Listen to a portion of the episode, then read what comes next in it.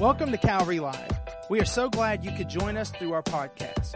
Here at Calvary, we want you to live life at the highest level through a personal relationship with Jesus Christ. We hope today's message will be an encouragement.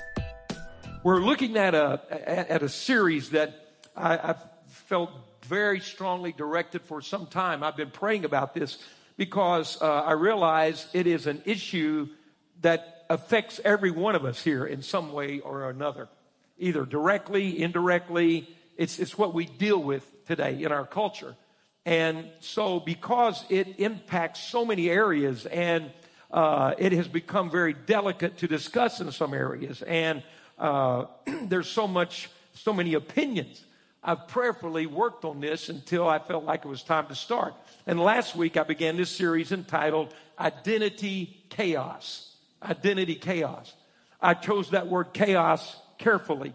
The definition of chaos is complete, think of this, complete disorder and confusion. That aptly describes the identity of our culture today. Complete disorder and confusion. Now, some of you think you already know what I'm going to talk about today, and you're wrong. So, you know, don't leave till you get all this stuff today, all right? Because you, the, the impact of this is very far reaching. Some of the obvious things are more easily recognized, but identity and, and the impact and the chaos when it's out of order is impacting every one of our lives. I'm very concerned for our children and our grandchildren. I'm very concerned for people going through challenges and crisis times in their life that, that how they are responding to this and allowing God to work. I'm very concerned about this wonderful church family, my family, whom I love, that, that, that how you deal with dysfunction in your family growing up, how you deal with neglect growing up, how abuse impacts you in your adult life, and, and, and is part of this strategy that Satan has launched to rob us of one of the greatest gifts God can give us, and that is an identity. Listen to what I'm going to say that is not achieved, but just received. God has a gift for you, an identity that will allow you to be everything God created you to be. For your life to be life at the highest level and not just a shell of what could happen.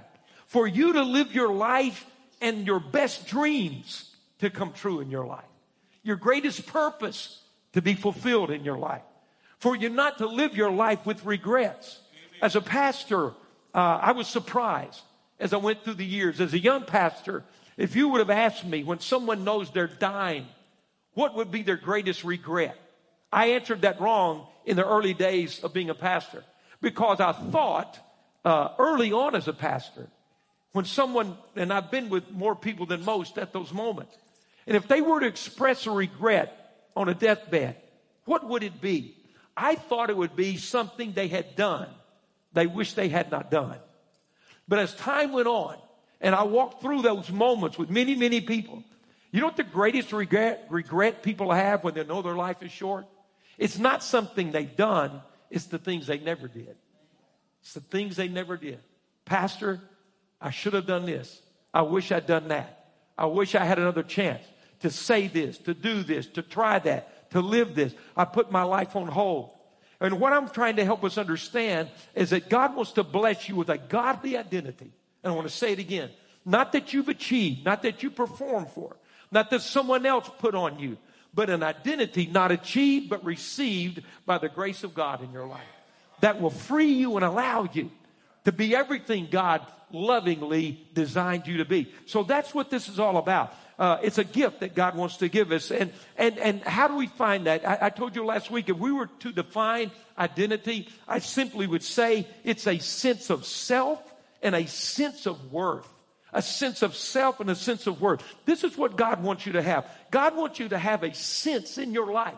Not a pride or arrogance, but a real sense that your life's important that your life matters, that you are significant. Do you hear what I'm saying? That you're significant, you matter. You're here for a reason. God wants you to carry that. That your life has significance. He wants you to carry uh, this. I, I can say it this way: that you're confident of your self worth and value. Isn't that powerful? You're not having somebody else to have to do that for you. You're not going through life groping for somebody somewhere to give me value. God wants to give you an identity that's based on His constant faithfulness that you walk through life knowing I have value. I have a reason to be here. I'm important. God looks at me in that way. God wants you to have that. What happens in the absence of that? The chaos and the disorder. Think of that definition of chaos. Complete disorder and confusion. And look at the struggles people are in today. Look at this. I know some of you are waiting. My religious people are saying, he hasn't read a scripture yet. I'm getting there. I'm just making sure you're listening to me right now. In fact, I'm going to tell you this. Before you leave today, you will hear more scriptures than you ever heard in any sermon in your life. Just wait and see. I'm going to give it to you before we go, okay? But I want you to see this, this, this chaos. So, so I want you to understand when you find that place in Christ, someone say in Christ. When you find that place in Christ, the devil is horrified of who you will become and what God will do in you and through you. And so there is a spiritual war raging over your identity today. Do you understand it? A spiritual war. We need to know who the real enemy is. Satan is the enemy. He may have used people as puppets to harm you and confuse you and disorient you and break his order out of your life. But I want you to understand something today. Satan is not a creator. He cannot create. So the only thing he can do, I want you to see what's happening around you. The only thing he can do, since he cannot create, only God can do that. What does he do? So he steals and perverts and distorts and deceives and and and uh, confuses until chaos begins to reign in your life. So I want to show you a biblical pattern of how God rescues us from that. Come on and how he establishes you. So let's go to the beginning of the beginning. Let's go to Genesis 1 1. See, we, God's, this war for you has always been there. How many understand what I just said? This war against Satan, against the plans and purposes of God, even in the creation of the universe, has always been there. And I want you to understand this process so God can do this in your life. All right?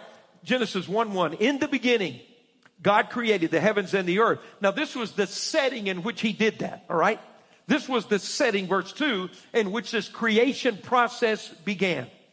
Verse 2 says, uh, and I want to read it here because I've got the New King James Version here. The earth, watch this. The earth was without form and what? Void. And darkness was on the face of the deep. So this was the scenario when God began to create the universe. What was, what, what was there before God did his thing? Without form, there was void, there was darkness on the face of the deep. Now, in that setting, what did God do? Has your life ever felt out of form, out of order, in confusion, some darkness, a void, a, a, lack of knowing who I am, a lack of understanding why I am, and how does God respond to that? And the Spirit of God was hovering over the face of the water. Now it's time for God to step in and the Spirit of God begins to come into this place. And in the atmosphere of the Spirit of God, this is what God did. Verse three. And I'll just read the first part because this is how everything was created. And then God said, let there be. What I'm giving you today is a word. I believe there, this culture needs a word. I believe our church needs a word. I believe your family needs a word. I believe your life needs a word. And I believe in this moment with the Spirit of God hovering over this place, we're going to say what God says.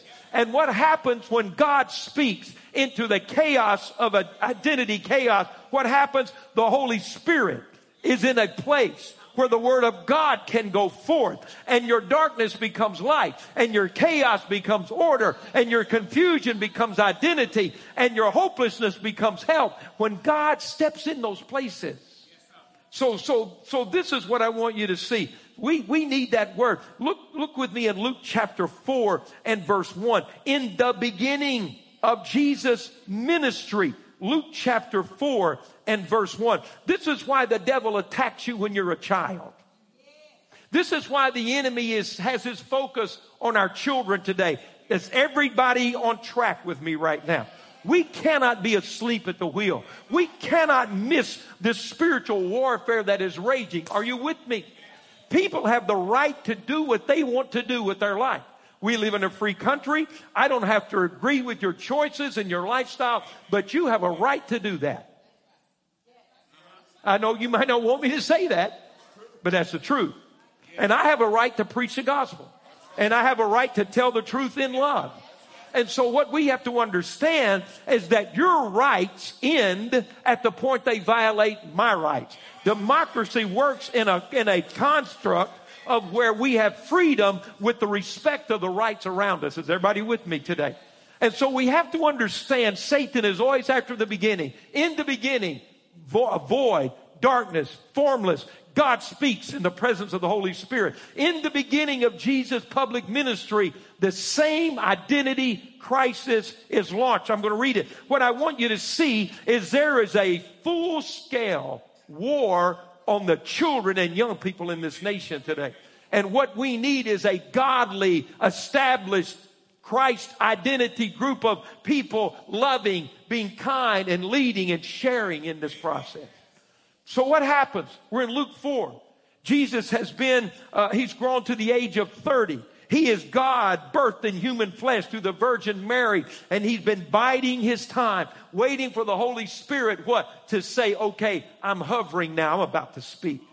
So he comes out of the baptism waters in the river Jordan and the Holy Spirit descends upon him and he's anointed. I want you to know in that very moment, I didn't include this. We're going to read Luke 4, but in that moment before Jesus had ever preached a message, before he had ever healed the sick, before he'd ever taught a parable, before he had ever fed the multitude. When he came out of the water, he had just been baptized and the Holy Spirit came on him. And the God the Father said, this is my son with whom I am well pleased. He had not done anything on his agenda yet. And the father says, I love him and I'm pleased with him. Did you get that? It's identity from God is not achieved, it's received. So watch the attack on his identity. Luke 4 verse 1. Jesus, full of the Holy Spirit, returned from the Jordan and was led by the Spirit in the desert, where for 40 days he was tempted by the devil. He ate nothing during those days, and at the end of them, he was hungry. You think so? he was human too. You get that? But God on the inside. Now look at this, verse 3. The devil said to him, If he attacked his identity immediately. If you are the son of God, then tell this stone to become bread. You see the process? He immediately says, you have something to prove. His father just said, I already love you. I already approve of you. I already am glad you're my son. But the devil comes to you and he says, you don't know who you are. You don't really know who you are. If you're who you say you are, then you've got to do something to prove that. That's the story of your life today. That's the strategy he has always implemented. But what did Jesus do? He didn't try to defend himself and all these things. He just said this. What did he say? Jesus answered, it is written. I like that. So you're, you're going to have to decide what voice you're going to act on. You're going to have to choose what voice matters to me. In the beginning, the earth was without form and void and darkness hovered over the deep. Darkness was there. Spirit of God began to hover and God said, let there be. Jesus is called into his ministry and immediately the devil comes and says, if you're who you say you are, you better do something to prove it. And Jesus just says, the word says this. Are you with me? Are you with me? So, uh, we, we go on. I'm, I'm needing to move on faster here because I need to show you some things. Let's go to verse 9. The devil led him to Jerusalem and had him stand on the highest point of the temple. What does he say to him? If, see it again, if you are the son of God, throw yourself down from here. For it is written, he will command his angels concerning you to guard you carefully so they will lift you up in their hands so that you'll not strike your foot against a stone. And It's pretty crazy when the devil's quoting scripture.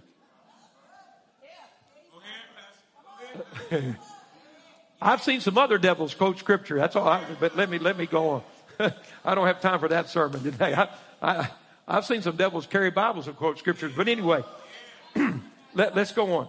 So, but what's the attack? If, if If, if, then prove it. If, then prove it. What did Jesus do? Verse 12. He answered, it says, oh, don't you like that? You better know your word. It says, do not put the Lord your God to a test. Look at verse 13. This is what you where you want to be. When the devil had finished all his tempting, he left him until an opportune time. That's nice language saying he was tired of getting beat up. And he said, I'm going to leave this boy alone for a while. I got to go regroup. It didn't work. If you see this, so what do we, what do we see? The attack against your identity begins early on. It's intensified with our culture today, with all the voices. So, so God designated you. God created you. He designed you. His, his plan for you is good. Let's go back to Genesis 1. I just wanted to show you the beginning, the beginning, how it works. Let's go to Genesis chapter 1 and verse number 26. Genesis 1 26. I want to, I want you to see a couple of things here that are very important. So, so who are we? Where did we come from? What's the plan on this thing? What, what is our capacity? What is our identity? What's the design? Genesis 1 verse 26. Then God said, let us make man. Now, don't, don't get rattled again. That word man should probably best be translated mankind. The word is inclusive of male and female. Is that okay? Okay, so it, it is, whether you like it or not. You may just want to say man, sorry. It's mankind, okay? So, so God said, let us make mankind in our image. How were, what were we made? In his image. You know who you are. Next time somebody asks you, who's your daddy? Say, how much time you got? You hear me? Who's your daddy? How much time you got? You sit down because it's going to take a minute. Okay? We're designed in his image. We're designed in his likeness. Wow. And the first thing he says is that you're in charge. You're not under, you're over. The devil's not your ruler, you're in charge. He says, let them rule over the fish, over the birds, over the livestock, over the earth, over all the creatures that move along the ground. So what did God do? So he did what he said. Verse 27, so God created mankind in his own image, in the image of God, in his own image. And he says it again, in the image of God, he created him, male and female. He created them. Verse 28, and after he created us in his image and in his likeness with an assignment to rule over everything he created under him as a steward, then he blesses us. He blessed them and said to them, be fruitful, increase in number, fill the earth, subdue it, rule over the fish, the sea, the birds of the air, over every living creature that moves on the ground. I don't know who told you how you got here and who you are and how you came about, but you were designed in the image and likeness of God with the DNA and the spirit to be over and not under, to be a victor, not a defeated person, to be a conqueror, not someone that's conquered. That's who you were designed by God to be. Well, how did we get in the condition we're in? Because we disconnected from the one who designed us. And in the void of connection, chaos came in. Counterfeits came in. And we begun to believe them more than the truth of the word of God. Let, let, let me, let me show you something here. Adam and Eve were created. You saw the plan. But what did they do? They, you know, they just had to get one thing right. Do you know God created us always with a free will? And he said, you got this place, but don't eat from that tree. So what did Eve do? Just like a kid. She goes and stares at the tree. Do you know the longer you stare at temptation, the better it looks? Some of you need to dump your phone right now while nobody's looking. Okay. Finally, Satan, in the form of a snake, says, That tree looks good, doesn't it? She goes, Yeah, longer I look at it, it does. She said, he, she said, Did God say you'd die? She goes, Yeah, he did. She knew. He said, Well, he didn't mean it. He's not going to do it. The reason he don't want you to eat that, you're going to be like him. He, God's holding out on you. That's what some people think today. Well, God's cramping my style. No, he's trying to keep you from killing yourself. God won't let me do what I want to do. No, he should. You know, I, I've got. Did your kids ever want to drive the car before they had any sense enough to drive a tricycle? Did because of your love you told them no? Do you know no is a loving answer sometimes? Okay. So so so they they, they, they sin, they disobey, they create separation. And what did God do? Immediately, God comes looking for them. They didn't, he didn't run away from them in their failure. It says he came looking, called for them. Adam and Eve, where are you? And all of a sudden now, because, watch this, they had disobeyed. They had forfeited the presence of God. They had forfeited, listen to me, this word's important today, their innocence. So what did they do when they recognized they were out of connection with God? What did they do when they knew they had violated and disobeyed and it wasn't the way it had been? They grabbed leaves, tear them off the vine, and try to cover themselves. Do you know the moment they pulled that leaf off that vine, it started dying in their hand? Do you know that immediately in the void of his presence, they tried to cover themselves with a counterfeit? And the moment the counterfeit was taken, it was dying in their hand. And so when you pull a counterfeit from any other source to try to give you an identity, it is dying from the first step. And when that counterfeit identity dies, you'll be forced to go back and try to find another counterfeit identity. But the moment you put your hand on it, you're killing it. The moment you put it on you, it's dying. And you are putting yourself in a cycle to go to counterfeit after counterfeit after counterfeit. What could ever replace the presence of Almighty God? They walked in an innocence. They walked in a presence that was so pure and powerful and freedom and right and giving that they did not even know they were unclothed. But the moment they stepped back in disobedience and said, I can be God and I can do my own thing, in that moment, they began to live a life dependent on counterfeits. It's a picture of where we are today in our identity chaos. We have to understand it's not what we have done, but what Jesus has done for us. We ran this thing off the road and he came and found us. Anybody listening to me today? We broke his word. We disobeyed his word. We ran away from his love. We thought we could do it without him. We knew more than he did. We knew more than the generation before us and we ran the car into the ditch and thank God when he came by like the Good Samaritan, he didn't walk by on the other side. He stopped and got down in the mud with you and me and said, you blew it, but I'm back. You messed it up, but I haven't given up on you. I'm here to make this thing work. Look at 2 Corinthians 5.21. Turn there with me. I told you we're going to do some scripture. Come on, 2 Corinthians 5.21. But I made a promise more than you've ever heard. I'm still not there yet, okay? But it's going to, I'm still going to get you out on time. Second Corinthians chapter 5 and verse number 21. He came and did this. Your identity is not something you achieve, it's something you receive from the grace and goodness of Jesus Christ. Look at Second Corinthians 5 and verse number 21. God made him, that's Jesus. God made him, made Jesus, who had no sin. Did we get that? He made, formed, fashioned Jesus, the one who had no sin, to become a sin offering for us. The one who was innocent was going to pay the price for the guilty. The one who was sinless is going to pay the price for the sinful. We blew it. We disengaged. We disconnected. And in that void, Satan roared these counterfeit identities at us.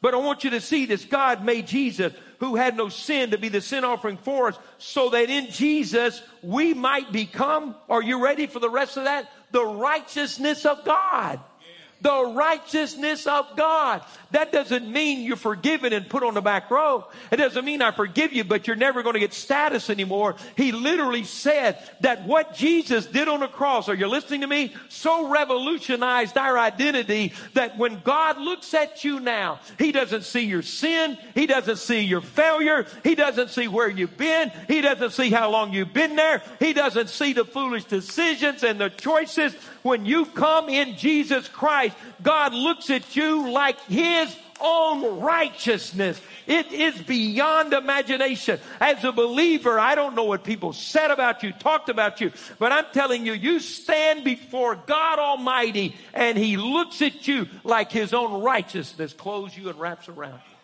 The gift of God, the blessing of God, the favor of God. Why would we consider a counterfeit? Let, let, let's back up. Let's look at verse 16 in this same chapter. Come on, what, what, what needs to happen? What needs to happen for us? Look at verse 16 in chapter 5, 2 Corinthians.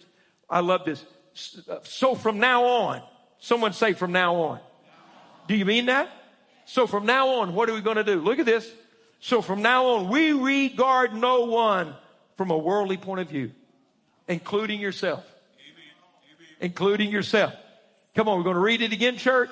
We, listen, if we get this, you listen to me. If we get this and live this, the world will beat those doors down to get inside here. To get this, to get this thing. So from now on, we regard no one from a worldly point of view. Though we once regarded even Christ in this way, we no longer do. Okay? Watch this. Therefore, how I love this. If anyone is where?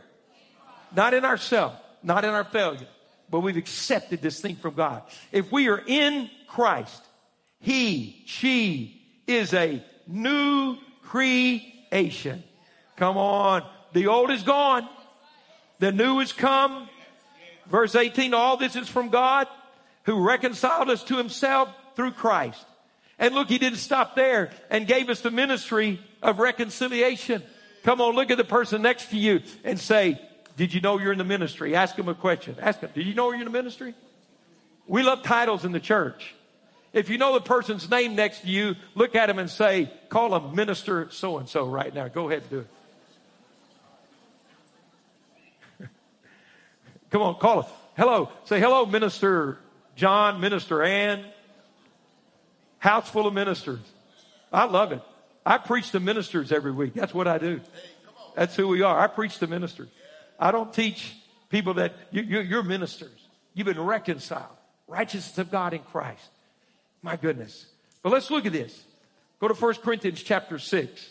1 Corinthians 6. It's over a chapter. I'm sorry. It's, uh, yeah, yeah, first, that was in second. Go to 1 Corinthians chapter 6. I want to show you this. So what happens? Man, we get, we, we, we get messed up. We, we get caught up, don't we? We get wrapped up in these, uh, counterfeits and, and, and all these things that, that take control of us. Why? Because when we stepped away from Christ, when we stepped away from God, we created a void. And in that void, the voices began to roar at us. And our emotions tied, and we made identities and we connected and with these other things and they hold us and they trap us and you say pastor what if i what if i pulled the fig leaves off and covered myself what if i'm on round 10 of trying to counterfeit the presence of God. What do I do? Is there hope for me? Can I change? Is this just the way it's going to be? Look at 1 Corinthians chapter 6 and verse 9. I, I, I love this. What? Do you not know that the wicked will not inherit the kingdom of God? Well, that's not the part of love, but it's true. Okay, you got that? You see that? Can I tell you something today? Everybody doesn't go to heaven. Did you hear me? I don't like to say that. But you only go to heaven through Jesus Christ. Amen. It's not, that's it. That's it. Okay? So let's be understand that. Let's be straight. Do you not know that the wicked will not inherit the kingdom of God? Do not be deceived. Now watch this. Think of the things we're dealing with in our culture today. Neither the sexually immoral, that would be adulterers and fornicators. I know we like to point fingers on the next part of the list, but let's let's look at this neither the sexually immoral, nor idolaters, nor adulterers, nor male prostitutes, nor homosexual offenders, nor thieves, nor the greedy, nor drunkards. Lord Jesus, this next one. We ought to be praying. You ought to be getting a little bit of, you know, I'm not going to say it the way Jim Raley said it. Let me think of another way to say it. That may make you perspire a little right now slanderers, nor swindlers will inherit the kingdom of God. But here's the hope. Watch the next verse. And that is what some of you were. Say were again. That is what some of you were. So in the church in Corinth, are you with me? There were some former sexually immoral, idolaters, adulterers, male prostitutes, homosexual offenders, thieves, greedy, drunkard, slanderers, and swindlers. There were some ex, although they were in the church. Everybody with me? But look at this. He says, uh, and that's what some of you were. Are you ready? But look, but you were washed. The blood of Jesus. Come on, somebody. You were washed in the blood of Jesus. You were sanctified. Oh, that's a churchy term. You know what sanctified means? That means God's releasing you from that sin that held you. That means you're set apart for the purposes of God now. It means you have a new name written down in heaven. Oh, come on, we can preach. And, and, and then he said you were justified.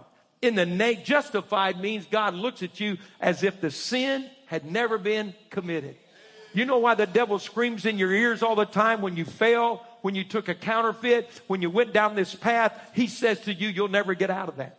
He says you'll always be that. He said people will always judge you. People will always say that. I've got good news for you. You have a Father God who gave you an identity that was not based on what people said, what others said, where you've been, what you've done. You have an identity you didn't achieve, you received it because Jesus paid for it on the cross. And I'm telling you today, I don't care where you've been, what you've done, what your title is, what group you've been in, what you identified with, what circle, what fig leaf that you chose that died and you're on the 15th version of it. I'm telling you today, you can be someone that the Bible says you were one of those, but now you've been washed, you've been sanctified, you've been justified. You're not who you were. You're who God always designed you to be. There's a new wave. I want you to understand this. And you won't see it in a lot in the media. And it breaks my heart. And we need to be able to minister and love and care. But there's so many people we know now that are transitioning. But there's a whole new wave of people that are detransitioning. Who are brokenhearted and lonely and confused and said, I thought this is going to make me happy and I did this and I'm more lonely than I've ever been before. The suicide rate of people who are transitioning is 17 times the national average. And we don't need to be a church pointing fingers, being ugly, being unkind, sitting on our holier than now chair. We need to be a group of people who know once we were, once we were, but we've been washed, we've been sanctified, we've been justified. I didn't achieve it, I received it. Are you with me in this thing? Because I believe there's going to be a detransitioning wave that comes through our culture. But before we stop on, on, on that and, and, and, you know, just rearranging your body part is not going to change who you are on the inside. But I also want to tell you today, come on, don't, don't, you got to get this, that just rearranging who you're married to is not going to change your identity. And just rearranging where you work is not going to change your identity. And just rearranging in the house you live is not going to change your identity. And just rearranging where you go to church is not going to satisfy your identity. And just rearranging what you drive and how many you drive is not going to change your identity. Just having more money is not going to change your identity. Just because you cut and sniff and tack and tuck and suck doesn't mean you're going to feel any better about yourself. And just because you slept with more women than the other guy down the street doesn't mean you're a better man than where you started. What we've got to get our heart around is what God says who we are.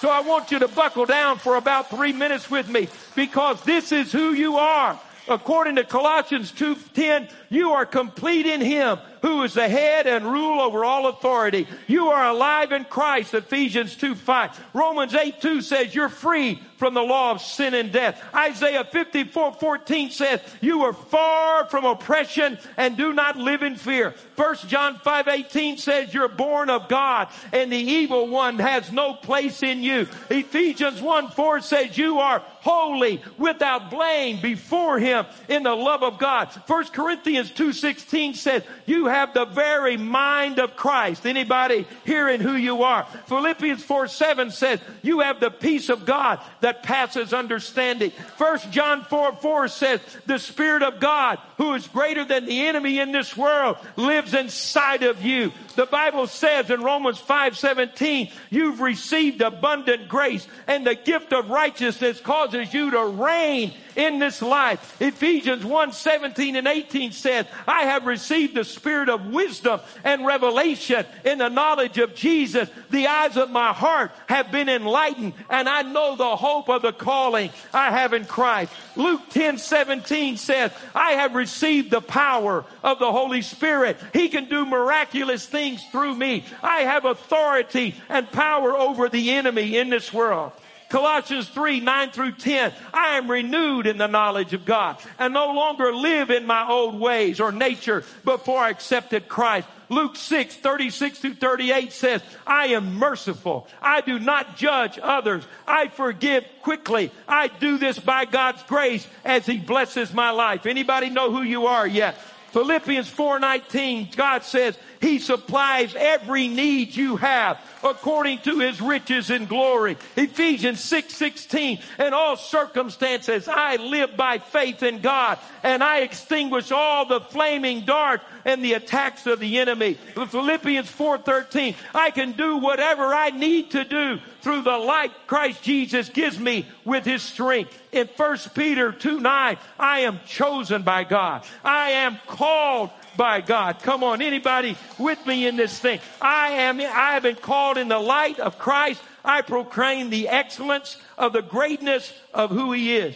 1 Peter 1:23 I'm born again, spiritually transformed, renewed and set apart for God's purpose through the living everlasting word of God. Ephesians 2:10 I am God's workmanship. I am a masterpiece under construction. I was created in Christ to do good work. He prepared for me. 2 Corinthians 5:17 says, I am a new creation in Christ. Romans 6:11 says, "In Christ I'm dead to sin. My relationship with sin is broken. Me and sin broke up. Come on. And I'm alive to God. I'm in unbroken fellowship with him." 2 Corinthians 4 6 says, "The light of God's truth is shining in my heart and gives me knowledge of my salvation." James 1:22 says, "I hear God's word. I do what it says. I am blessed by my actions."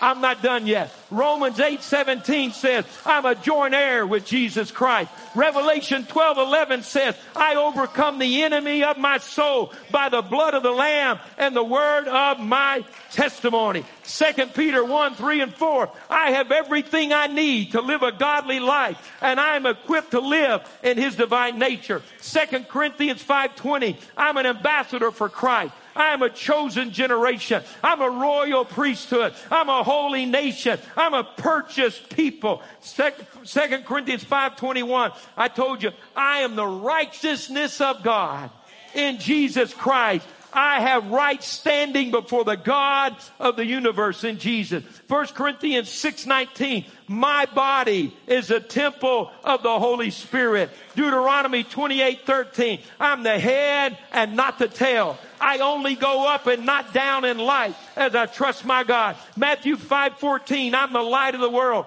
Romans 8:33, I'm chosen by God, forgiven by God, justified through Christ. I am compassionate. I have a compassionate heart. I am kind. I am humble. I am meek. I am patient. Come on, somebody. Ephesians 1 7, I am redeemed. I am forgiven of all my sins. I'm made clean through the blood of Jesus. Colossians 1:13 I have been rescued from the dominion and authority of the power of darkness and brought into the kingdom of God's dear son. Galatians 3:13 I'm redeemed from the curse of sin sickness, and poverty. Colossians 2 7, my life is rooted in Christ. I overflow with thanksgiving for all he's done for me. Psalm 66 8, I am called to live a holy life by the grace of God and to declare his praise. Isaiah 53 5, I am healed. I am whole in the name of Jesus. Ephesians 2 5, I am saved by the grace of God. I am raised with Christ and seated with him in heavenly places. John 3:16 says the Father dearly loves me. Colossians 1:11 I'm strengthened with all power according to his glorious might. I've only got 3 more. James 4:7 I humbly submit myself to God and the devil flees from me because I resist him in the name of Jesus. Philippians 3:14 I press on each day to fulfill God's plan for my life because I live to please Him. 2 Timothy 1 7, I am not ruled by fear because the Holy Spirit lives in me and gives me power. Galatians 2.20, Christ lives in me. I live by faith in Him and His love for me. That's who you are in Jesus Christ. Come on. Who's your daddy? Who's your daddy? Who's your daddy? Who named you? Who called you? Who chose you? Who blessed you? Come on, stay on your feet. Let's all stand. Thank you, God. Thank you, God. And I stand on your feet, and I didn't say them all. A hundred names God's given you. A hundred promises God gave you. Your identity is established. You receive it, you don't achieve it. And here's the deal. So I ask you again so who are you going to believe? So who are you going to believe? What voice are you going to listen to? What word are you going to hold on to? What are you going to let God establish in your life? There's a spiritual war being waged over your identity because when we ever find out who we are in Christ, it changes everything around us. Everything around us. I want us to pray right now. I'm thankful. I'm thankful to know who we are. How many are thankful today? You know, did I tell you you're going to hear more scripture? You ever heard any sermon? I'm never going to lead you astray. I think we did about 115 today. That's enough word to get you onto the next place. Come on. You got something. You got something there. Church, God has plans for you individually and for us complete, totally, as a church family. But we're going to have to walk in who we are. We're going to have to walk in what God says. Today, you're going to have to make some choices. Those other voices have been loud and they've been harassing you, they've been pressing on you. And, and you have to make some decisions. God, I choose your word. But let me tell you this before we pray. When you choose to believe that God's word, and you begin to say what God says about yourself, the Holy Spirit steps in your life. And it's not just you, He empowers you, He strengthens you, He walks with you. It's not your mental ability, it's the power of God inside of you. Are you with me? You choose, and God empowers. You decide, God, I'm going to trust that. We sing that song. I'm going to sing it here in a moment. It simply says, Jesus, you're everything. You're everything. Do you see that? Everything I just read to us from the Bible, everything God said about us is in Christ. It's in Christ. Everything is there. And the more you walk with Him, the more often you hear Him say it. The farther you walk from Him, the less you hear that voice. So today, who are you going to hang out with? Who are you going to hang out with? How are you going to start your day? See, we, we're driven by our emotions and our feelings, and people say, Well, Pastor, I feel so strongly. It's not that. Your emotions didn't save you, your faith saved you. And you may be in a real battle, and my heart goes out to you. There's some very gripping counterfeits in this world today. They've been pushed on us, they've been approved, they've been legalized, they've, they've been accepted in many, many areas. I read you a long list, not just one or two areas. And so you have to choose. And for some, listen to me, it may be a process. But on the other end of this thing, it'll be worth every decision, every choice, everything you do. I remember when I gave my life to Christ as a young college student, I had a lot of counterfeits holding on to me. I had a lot of lies whispering in my ear. I had a lot of things vying for my attention. I had, I was in college to secure a career to make as much money as I could make. That's why I went to college. I wasn't thirsting for education. Sorry. I was thirsting for more money. That's why I was going. So I picked the thing that could make me the most money. But I didn't know Jesus. But when I met him, I backed out of that college. I walked off from two scholarships. And I said, All I want is you. I finally go to sleep with peace in my life. I lay my head down at night. I'm not worried about what I'm missing. I'm not concerned about what everybody says. I wasn't worried about the plans. I said, I just found what I've looked for all my life. I found that pearl. And when I cashed it all in and dug that pearl up, put it in my heart, you know what I found? I said, man, this is what life has always been. I don't care what happens next. I don't care where I go. I don't care who I know. I don't care who walks off and leaves me. I had some people walk off and leave me. You know why? Because they hadn't met him yet because they didn't know who they were in Christ. It didn't make sense. I had to let them go so I could hold on to this Jesus that was so real to me. And today, I'm going to tell you something. He'll do that for you if he did it for me. He'll walk into that place. And Christian in this room today, I believe there are people who you love Jesus, but you're just battling some of these counterfeits that were thrown on you. Some of them were spoken over you when you were a child. And that's you carried that identity with you. Somebody has told you you're not smart enough. Somebody's told you you don't deserve it. I'll never forget, I was a young youth pastor. I'd only been in the ministry about a year. And, and, and they brought a lady in for me to counsel. that was risky. I was so young, I didn't know anything. I was trying. Had a lot of theory. I'd studied a lot of books and been through a lot of theology. But here comes a lady and sits down. Pastor was gone. Said, okay, Pastor George, you're gonna you're gonna counsel this. I was like, oh boy, here we go. I was praying. She comes and tells me that her husband's been beating her for 10 years. I was like, thanks. I get this one my first time. My heart was broken for her. I felt such compassion. And I was kind of scrambling. I said, well, when did this begin? I'll never forget this. It, imprinted me to today. She said it began on our honeymoon. I, I was stunned. I hadn't grown up in dysfunction. I hadn't seen that. Now, being a pastor, I've seen more than I've ever wanted to see. I've heard more stories than I ever wanted to hear. I've seen more tears fall than I ever wanted to see fall. You understand? I've had a full dose. But I never forget, and my thought was, how could you, why?